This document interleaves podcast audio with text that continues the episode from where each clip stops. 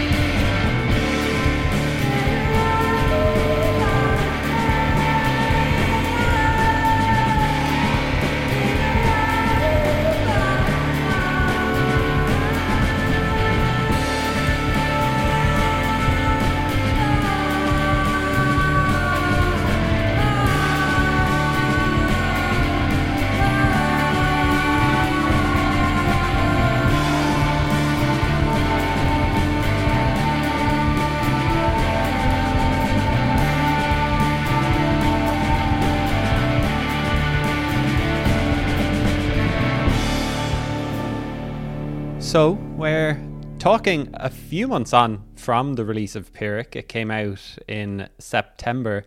How does it feel actually having a full album out in the world, a real physical thing that you can buy on vinyl? Does it feel a little bit different than before? Um, like I, I'd had tapes put out and stuff before with uh with Mantua and having an actual vinyl is a kind of a different beast again because it's like you can see yourself in the grooves, you know. Um, it's pretty like it's pretty amazing. The idea of it still, you know, I love that vinyl kind of exists so strongly at the moment as a as a method because like it's just like there's something very permanent about it, especially in a very digital age that we have a, like a physical object to kind of encapsulate a few years of work or something. Like it is a beautiful thing did you think that oh yeah i do actually want to put this out on record rather than like just tape yeah for sure yeah um i think it kind of like that I like to listen to vinyl at home, you know, like it's kind of it's a nicer way of sitting with something. And I think, you know, because like the idea of albums has changed a lot over the over the last couple of I suppose the last decade really, if anything, because I suppose we live in a really singles kind of world now, especially with streaming and stuff. That like a side A and a side B, you know, like and the album was really uh the track listing was designed specifically to be a side A and a side B. So like it is it is a vinyl. It like, you know, it was conceived of with that in mind, you know. Was there kind of like a grand idea maybe behind the actual album itself? So well like so when we were recording, um we just kind of did it as a batch in a row. And then when it comes to actually putting like a track listing in mind, Ruairi Dale, who plays bass in my band as well, um, he's brilliant. Like he's got a great head for uh like conceptualizing things like set lists and track listing and stuff because I'm I'm a bit too um a bit too involved or something to have a good notion of the way things should go. So like Ruairi was great. Like he was just like, I think this should be the last song on side A, you know, and then it'll go into this, and then I think it makes more sense thematically or something. And I was like, so it was good to have him as a as a touchstone for that. Tell me about the album cover as well, because first, like when you're looking on, you know, on your phone or on Spotify or something, it looks very old. It looks kind of maybe how some people would say the album sounds like kind of a little bit 60s it looks black and white. Uh, looks like a woman in the bushes and then it's only when you zoom in that i realize oh it's actually elaine malone in the bushes. Was uh, tell me about uh, the the photo shoot for this one. So um it was with celeste burden who i work with a lot. Um she's incredibly talented photographer based in cork um i think a lot of people are familiar with her work now um but basically uh very hungover that morning, of course, always for photo shoots. It was a bit time. And uh, we we went up to the Glen and it's like the Glen is a park in in the north side of Cork near where I live. And it's like um it's like an old glacial river valley. And it's just astoundingly beautiful. And I would have spent a lot of time there during the pandemic, um, going for walks and kind of like and then I listened to a lot of mixes for that for this album up there. So I think that place was kind of where I used to go and kind of contemplate, you know. um, we were like in the winter time, so it would have been October, I think, of uh, twenty two, I suppose, yeah. When we, oh no, December maybe, where we when we took the photograph, and um, it's just like when the when the autumn comes and the ferns start to turn, they go kind of this rusty color, and it's incredibly beautiful. It's just like it becomes this really drastically alien environment um up there. And I just kind of knew that that was where I wanted to try. Because like you know I had a few notions of like a few little things of that were inspiring to me when I was thinking about the concept for the artwork that like like the idea of just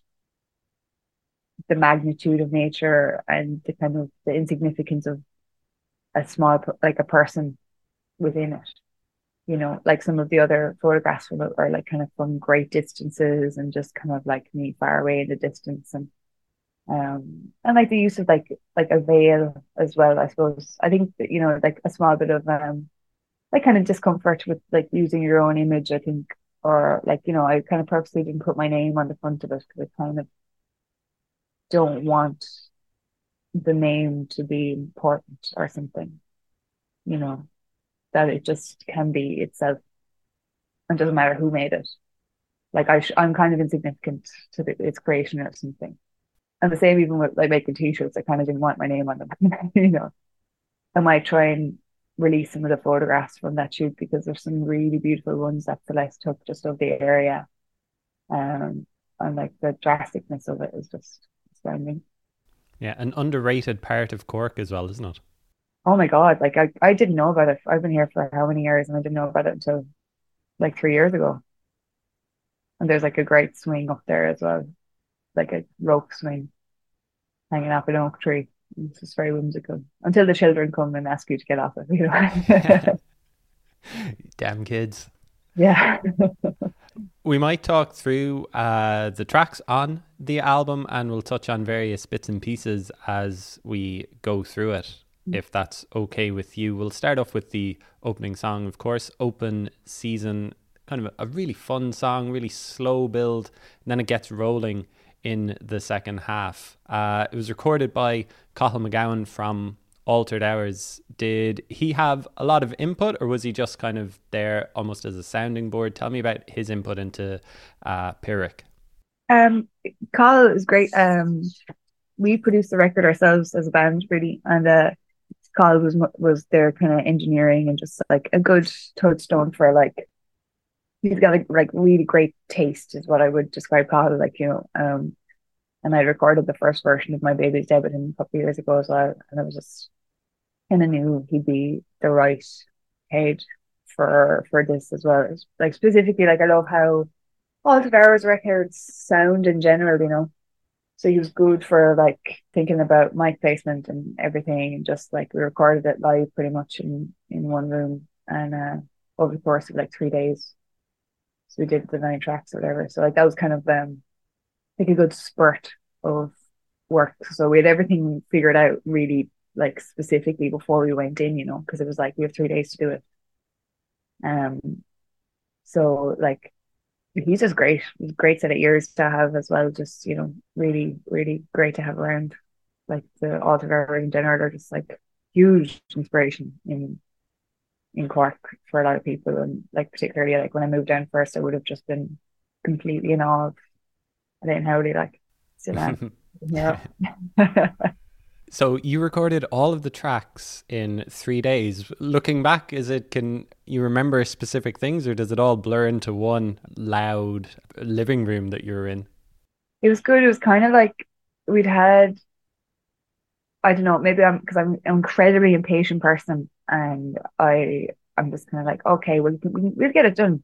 Like we'll get it done, you know. Like we'll fly through it at one point we we started to do this take of my baby's dead and like we were like it was I, am like no shadow of a doubt it was so cooking it just felt amazing about 20 seconds in like felt absolutely shit hot doing it and then the power went no.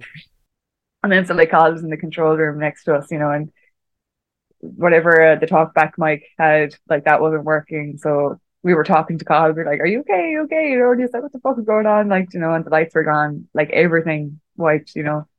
And um we were like we were just like, okay, that we thought that was the take, you know. Like we had that twenty seconds of magic. You know, it was just like, no. but those things are signs as well, you know. That's like, no, you didn't have it.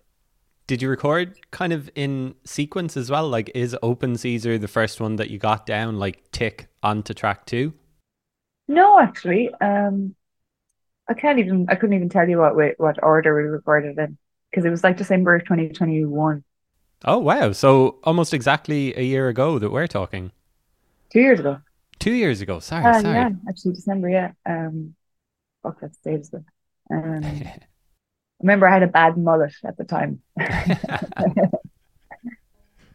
so you're remembering all of the bad parts. The power, the power, went off. Going. I had a mullet. Well, maybe maybe the mullet was great. I don't know. I got it right before my brother's wedding as well, so like that's there forever in family photographs now. So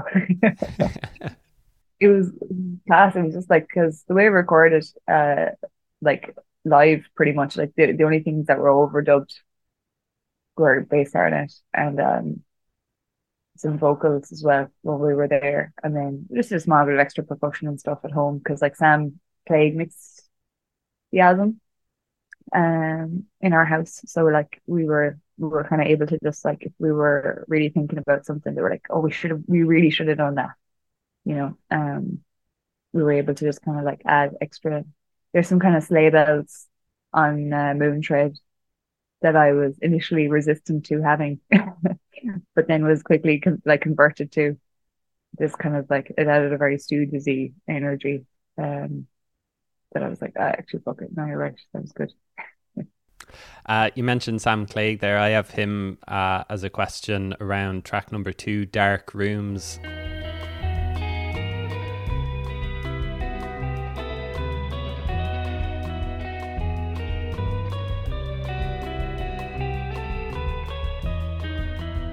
Got really nice guitars. I think it's you and him playing off each other on guitars to start off with.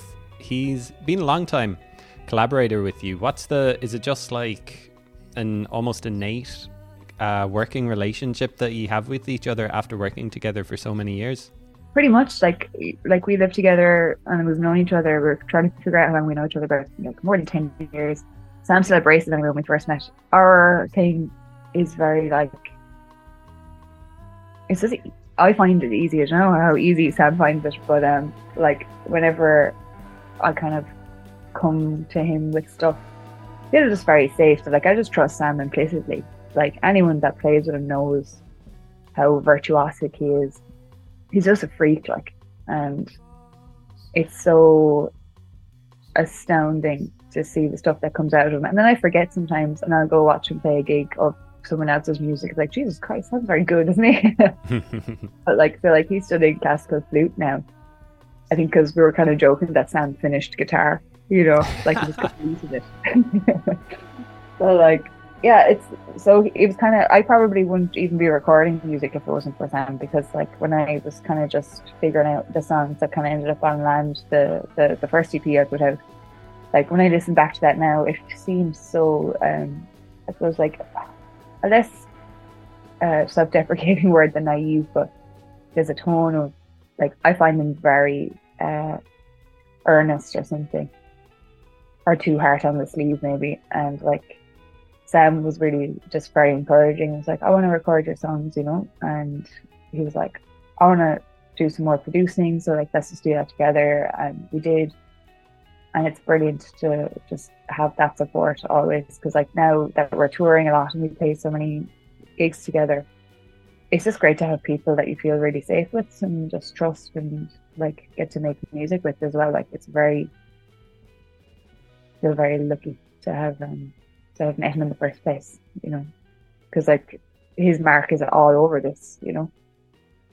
How did you develop from say those first or those early tracks, like your debut single "You" came out in early 2018. Do you feel completely different um, in in relation to this album as opposed to that? Maybe th- that there's about three years difference, I guess, in terms of when they would have been recorded.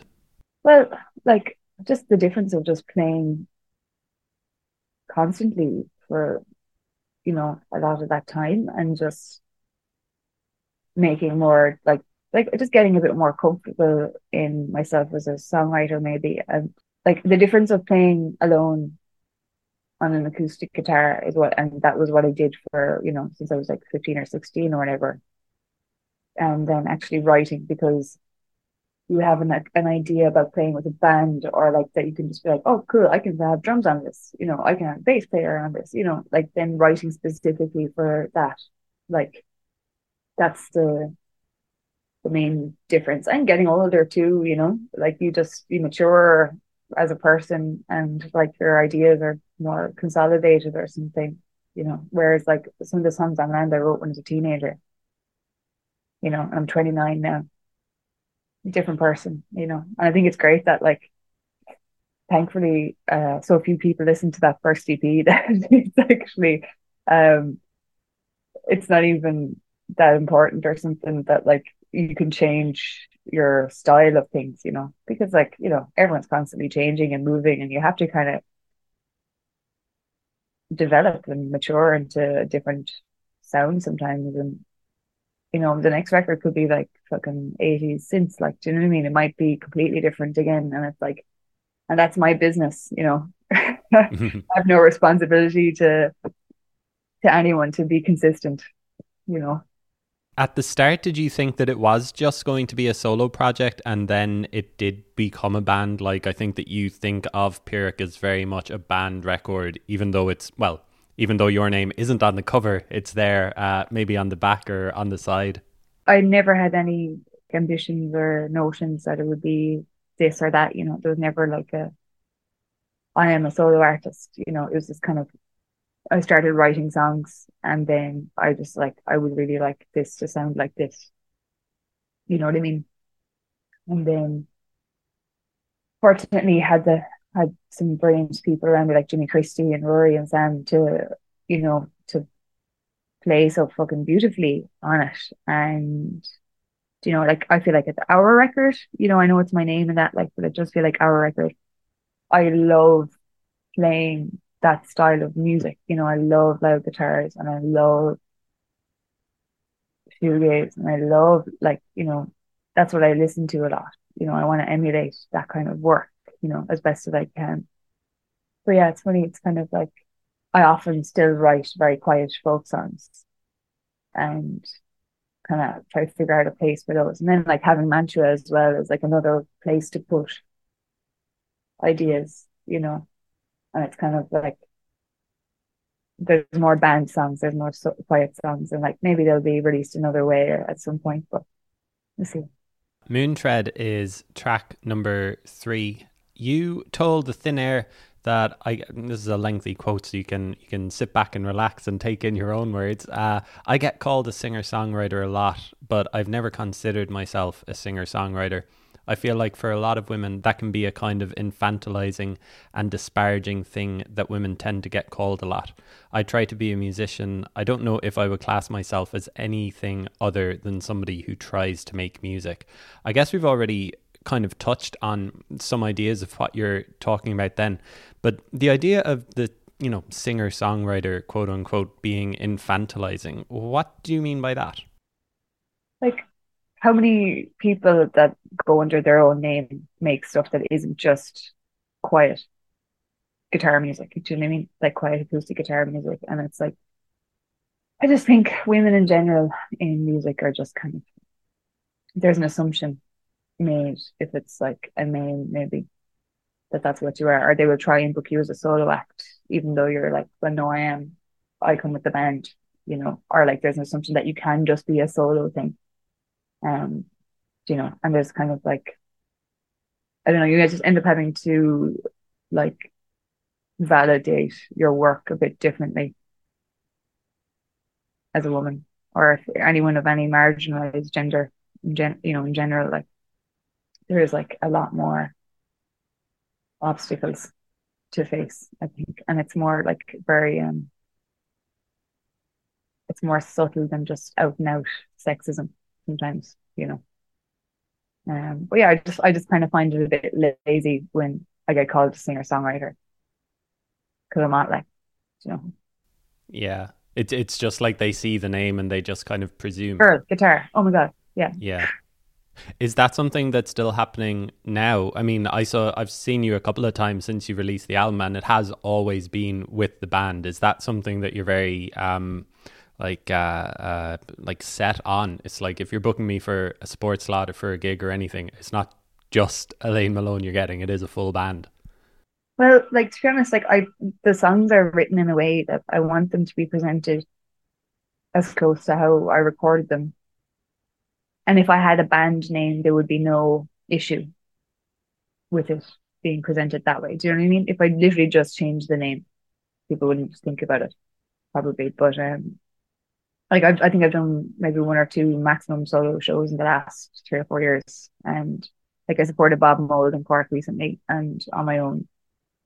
And I kind of like as an exercise, I kind of just wanted to see, um, try out some new songs on a big PA and just you know just do play a bit of noise in front of people and just uh, that was kind of that was an interesting one as well. But I, I suppose like the sense of comfort that I have when I play with the band is is remarkable because it's like you have you have your crew and you have your backup and you know you feel safer that you can you know you can fuck up and like it's not as obvious if there's other people playing as well.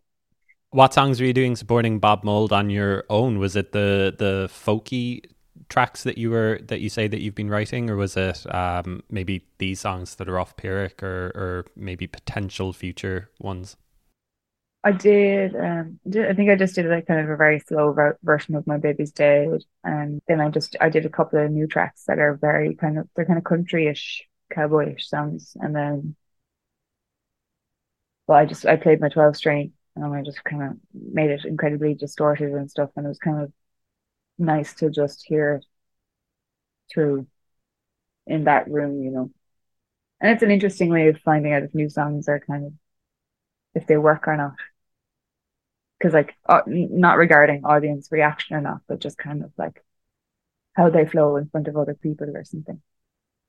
That sounds like something that comes with confidence, I'm guessing. I mean, I'm imagining like a new artist starting out like, oh, I just want to see what the songs sound like in front of a crowd. And if you if you realize like halfway through, oh god, this this isn't working at all. How yeah. do I get to the end of it? But if, I I don't know whether you felt like that while you were playing that support slot with Bob Mould, but I guess are you more confident? Is there an inherent confidence that you have now from like playing lot playing so many gigs and playing with so many people over the years that you've got now? I, well, I suppose it just becomes more familiar.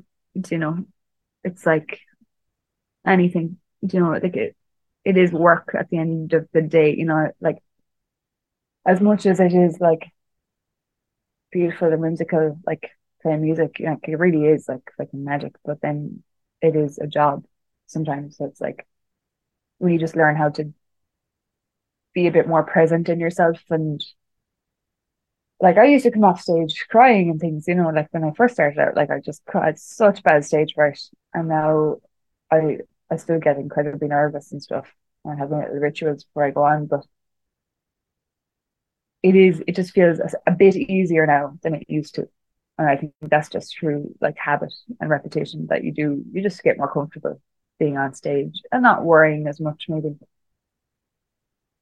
about um, if people really like it or not you know you can't be expecting people to love you just because you're on stage you know you have to earn that that respect you know. So it's like you know if I can do it and have a good time like there's a Kim Gordon quote that I think about sometimes just it's like you know people pay to see you believe in yourself. Um so that's like an important thing i think for performance is that like while you're up there you've a, you've a, you've made it kind of a verbal contract with with your audience that you are going to perform and you know at least pretend you're having a good time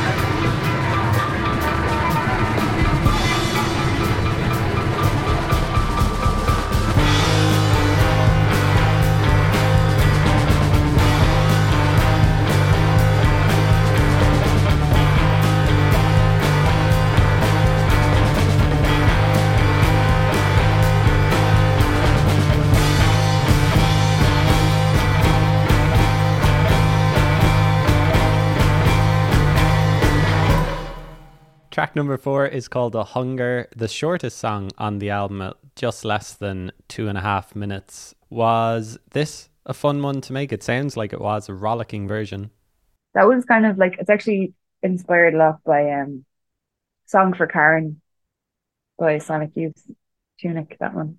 I think I've been reading a lot about the Carpenters and Karen Carpenter particularly at the time. And I think well that's so that song is pretty much for her. I don't think I've said that before, but um thinking about her a lot. And I don't even like the Carpenters that much. Oh. Like I like Superstar and stuff, but like I like her as a person is very important, I think. The Todd, the Todd Haynes uh, Barbie film, I don't know, have you seen that one? The, um, no, I haven't. No, not yet. It's mad. It's on YouTube, I think. Um, it's basically like he did a biopic of Karen Carpenter with Barbies. Um, it's kind of like a student film that he made, and it's um, it's really disturbing and beautiful. Um, sort of watching. I think the the state sued him afterwards, but um, it's brilliant. it's such a tragic life, you know. And now we're on to My Baby's Dead Redux, which you've mentioned once or twice. Um, you released a version of this in summer 2019 very straight up rock and roll version. I saw you supporting Lankum at Vicar Street earlier in 2023. And it was the first time I think that I had heard this version that you do. Very, uh, la- I don't know how you would describe it, kind of almost a loungier version, very laid back. Was this, and this is the version then that we hear on the album. Was this uh, one that went through loads and loads of like walks through the Glen trying to figure out, oh, what is the right version of My Baby's Dead that I want? I think it kind of started as a joke, maybe in practice, because we we've we've been we do like double time versions of it sometimes. Um, but like the yeah the countryside kind of roadhouse vibe of it. Yeah, I, I literally think that it started as a joke um, and then I was like, fuck, there's actually better. it just know? takes what what is it? Is it just it takes somebody to say, uh, this is a joke, but also it's really good? Is it just somebody saying like, actually, lads, I think we have something here? Oh, I, I literally think it's like Jimmy Christie swing, you know, and and it was just like he's a fucking great drummer, Jesus. Um, yeah, I think it's like kind of like the idea of like starting off with like kind of a gunshot or something at the start as well. And it's like, um, yeah, genuinely I think could have been a Jimmy Christie joke and that became uh, permanent, you know. and like he named open season as well, actually, just because of that free part, you know, uh, middle section thing. he was like, because he was like, it's open season now, lads, you know. when it goes into that. A deeply unserious band.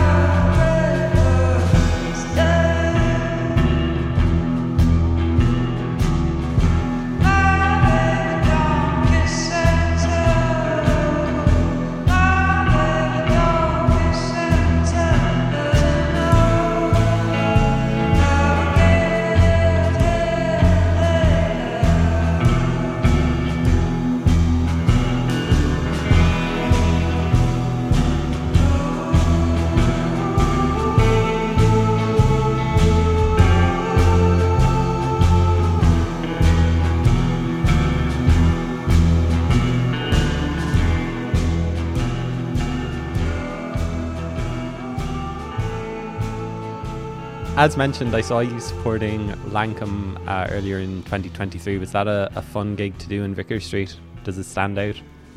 Yeah, that that, that was a big one. Um, like my folks came to that one as well. That was um, that was a nice kind of like here we are, like get to play with people that fucking really really admire. And like Lankum always completely just floor me when I see them. Um, really just kind of an outstanding moment in time of just like watching a band like that, like that are absolutely at the peak of their powers, you know, um, and the command that they have. Yeah, that was that was a great honor, you know, to to open for them um, and to play a stage like that, you know. Vicar Street is big. I like I'd been the only time I'd been there previously was to see like Grinderman. I think that I had finished my leaving cert. Ooh, what a gig! Um, yeah, I think there's about ten women there, um, the whole venue. But um, but yeah, yeah, so that, that was kind of like a funny like full circle moment of just being like, I saw Nick Cave here. no, no, I'm here thinking about like yeah. I guess you've had a nice run of support slots in 2023. You supported Protomartyr on a couple of Irish gigs. You're currently, as I'm talking to you, supporting Mary Wallopers around the country as well. Is it uh, is it fun being the support act, getting to like relax for the main thing, sit back and uh, watch like the likes of Mary Wallopers do yeah. their thing? Yeah, I suppose we finish early and then you can get on the cans. Like so, yeah, we've been, we've been, you know, we've been touring a lot this year, and it's I like I love it. I really love it. I'd do it forever if I could. It's great. Like like the Protomartyr shows were so cool. Like they're such a great band live. Like they're just they're absolutely so exciting, you know. And like now the Wallopers as well. Like I've never seen like this chaos of. It's almost like it's borderline riots when they're playing. you know, it's so so brilliant you know, I think it really does communicate to like a very deep, guttural kind of punkness that people really desire. Do You know, like I think people feel very free when they're at their shows, and, it still somehow maintains like this kind of benevolent, like respectfulness. You know, like it, it doesn't ever seem aggressive. It just seems like kind of like punk gigs in the seventies or something, where people are just like really just like overwhelmed and excited. Eat Out of Your Hand is track number six. You've already mentioned a couple of bands that you're in. I think I don't know how long the list of acts that you've been in over the years is. The couple that I have picked out are Hex, Mantua, Land Crabs, Pot Pot Pot or Popo. I'm not quite sure. How are we pronouncing that? Uh, uh I, I think it's meant to be post pot, but we all say pop pot. Oh, okay. and in Dublin, it's like pop pop. pop pop. Uh, th- that's uh, one of the newer projects that you're involved in. Does it feel like a particularly creative time that you're having at the moment? Um, I don't know. I just I'm trying to think about it, just in case, just in case and stuff. Um, I'm just having a like having a good time, man. just like playing as much as I can, really. Um, uh, the Papa is like really good baseline fucking rock and roll kind of that underground Spacemen 3 kind of carry on and like Mark writes everything and he's just fucking brilliant. And we had been in soft focus together as well, so it was nice to kind of work together again on something. And um like the I, I've had really great times just recording and playing shows with the lads because it's like nice to be a sideman for a while as well. And not be not be the gaffer. Um and just like it's fucking fun, honestly. Are there other acts as well that you're making music with at the moment, or other people?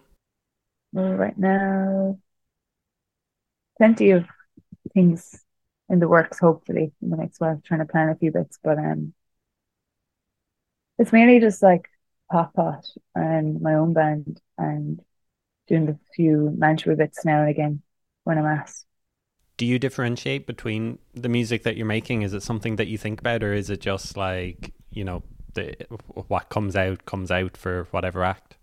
Yeah, I I think it's kind of like the guitar music seems to make more sense if I just like it's kind of like wh- whether I kind of complete it or not, maybe. Um, by trying like kind of be more concise than like the songier songs, if you know what I mean, will go out under my own name and then the more free stuff would be kind of have a taste for Mantua. Um, because I think the my my methods of uh working on both of them is quite different. Like with Mantua, I tend to see if I can just for recorded stuff, uh, like I'll try and write and, and have it recorded within 20, 30 minutes, you know, and let that be it and not touch it too much, not like finagle anything out of it. Um, whereas in with my own songs, then I really do try and carve them out a bit. Like I still think that you know they can be quite abstract in in their concepts or whatever, or like lyrically or whatever. But yeah, try to be a bit more concise, I suppose.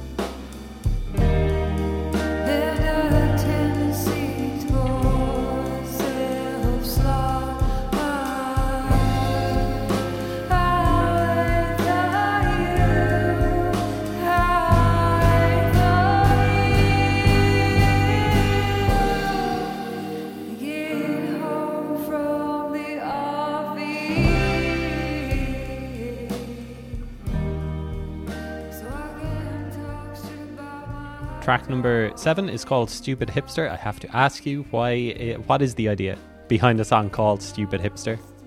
Well, like the first line is I'm just a stupid hipster. So it's like, it's about me.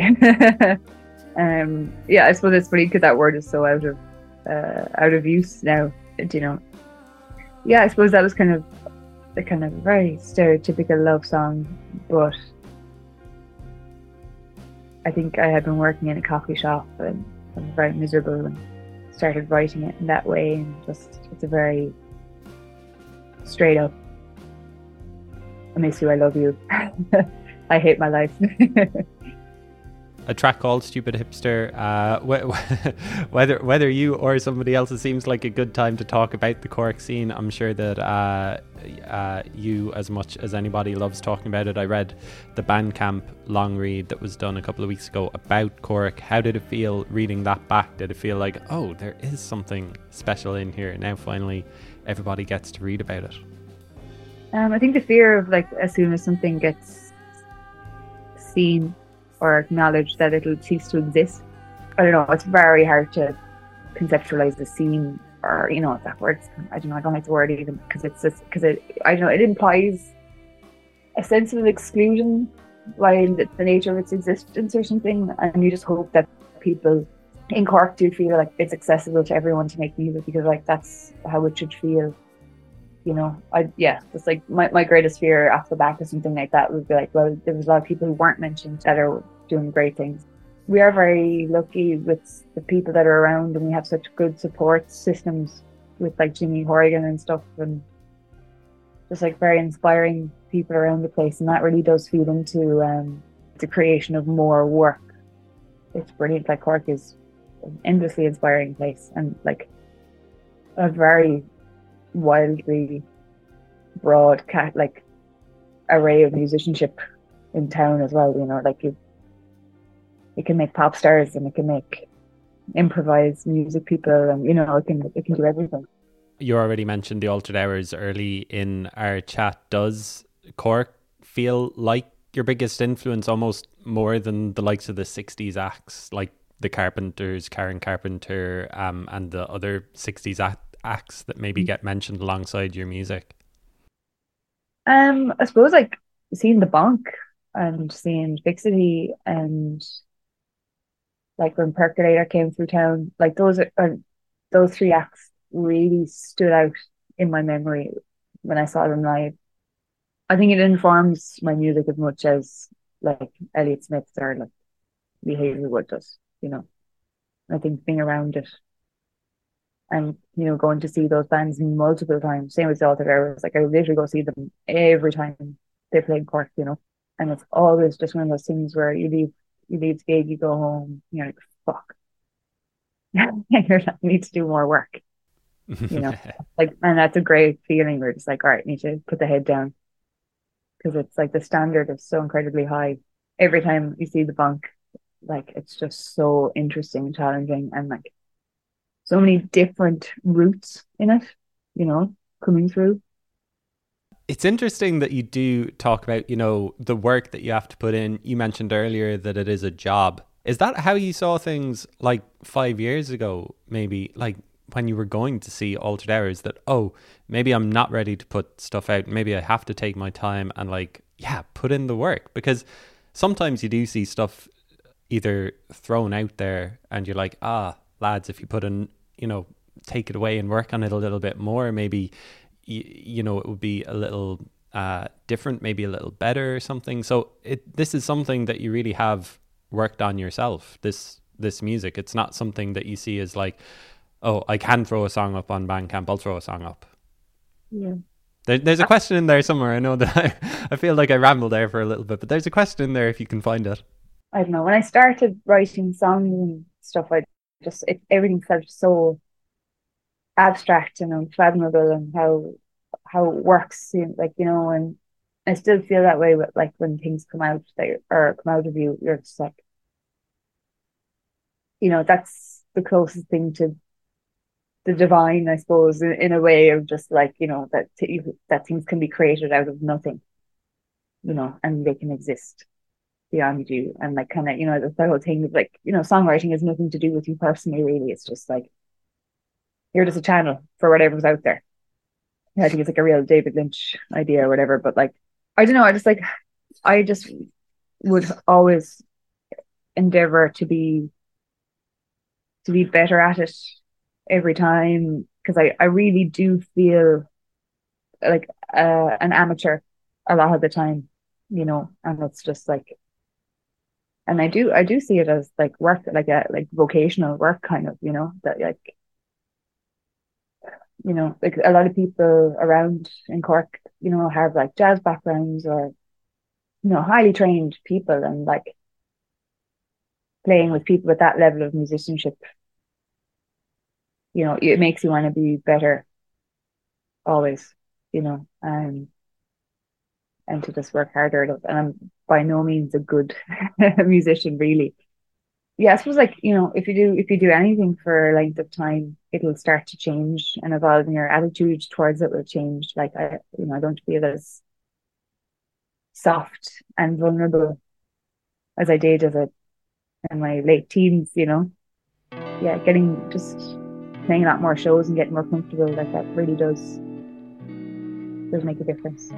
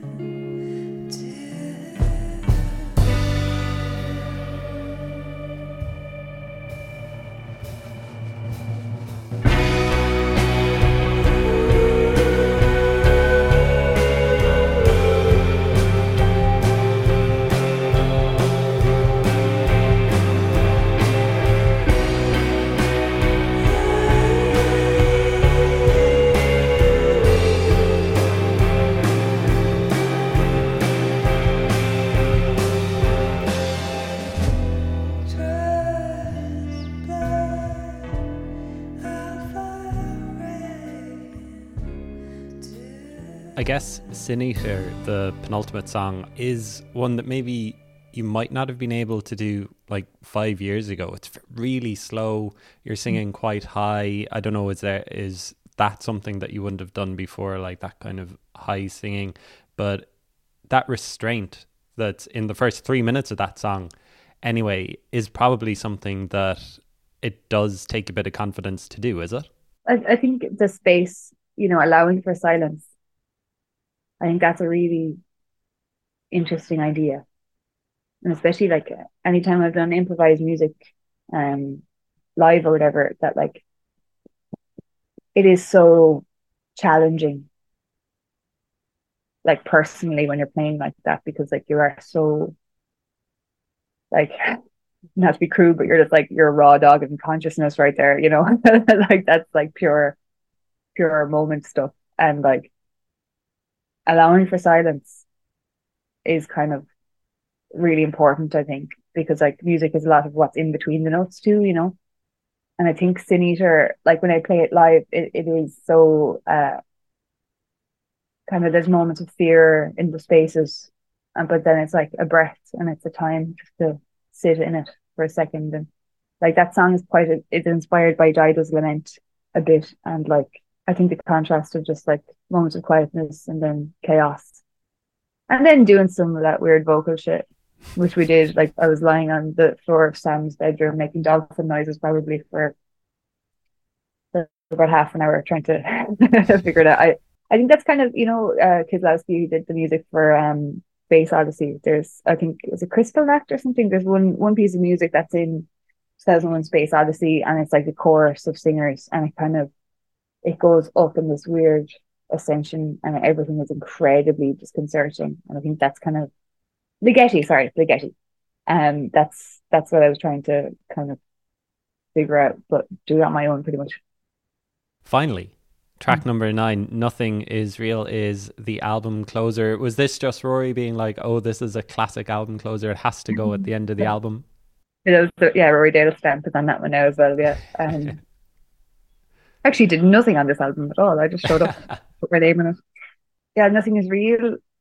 I suppose it's kind of very shoegazy. And I think the almost the video that I made with Zoe Greenway, um, I kind of view the song uh, in its own little world or this bubble of psychedelia because of the work that we made together as well. Um, Zoe Greenway is absolutely amazing. She's a bass player in Male as well. Just go check out her work if you haven't. Your listeners, not you. yeah, like for me, that thing just exists in like the refraction of a bit of glass. That's what I think about that song. Like it's it's holographic. The sound of it is holographic in my mind. I think, you know, like you think about stuff in a visual way without and not not being able to communicate that effectively sometimes. Um, and I guess there's like there's elements of kind of like Phil Spector-ish, like "Be My Baby" esque kind of things in there as well. And yeah, that song I think probably from listening to a lot of Bangladesh and stuff, I think that kind of came into my head in that way, just when, we were, when I was kind of producing it, you know. Great. Well, that's that's the album that we've gone through now. Uh, nice to finally talk through it with you. Have you have you thought? Dare I ask about what's next for Elaine Malone? I'm just writing as much as I can, and yeah, just you can try try and keep going, try and keep touring and playing music and stuff. Keep going, pretty much. well, that's uh, that's a good uh, good way to end it. Keep going. Um, thanks for chatting through the album and congrats on making it, releasing it, and uh, all of the plaudits that you're getting for it as well.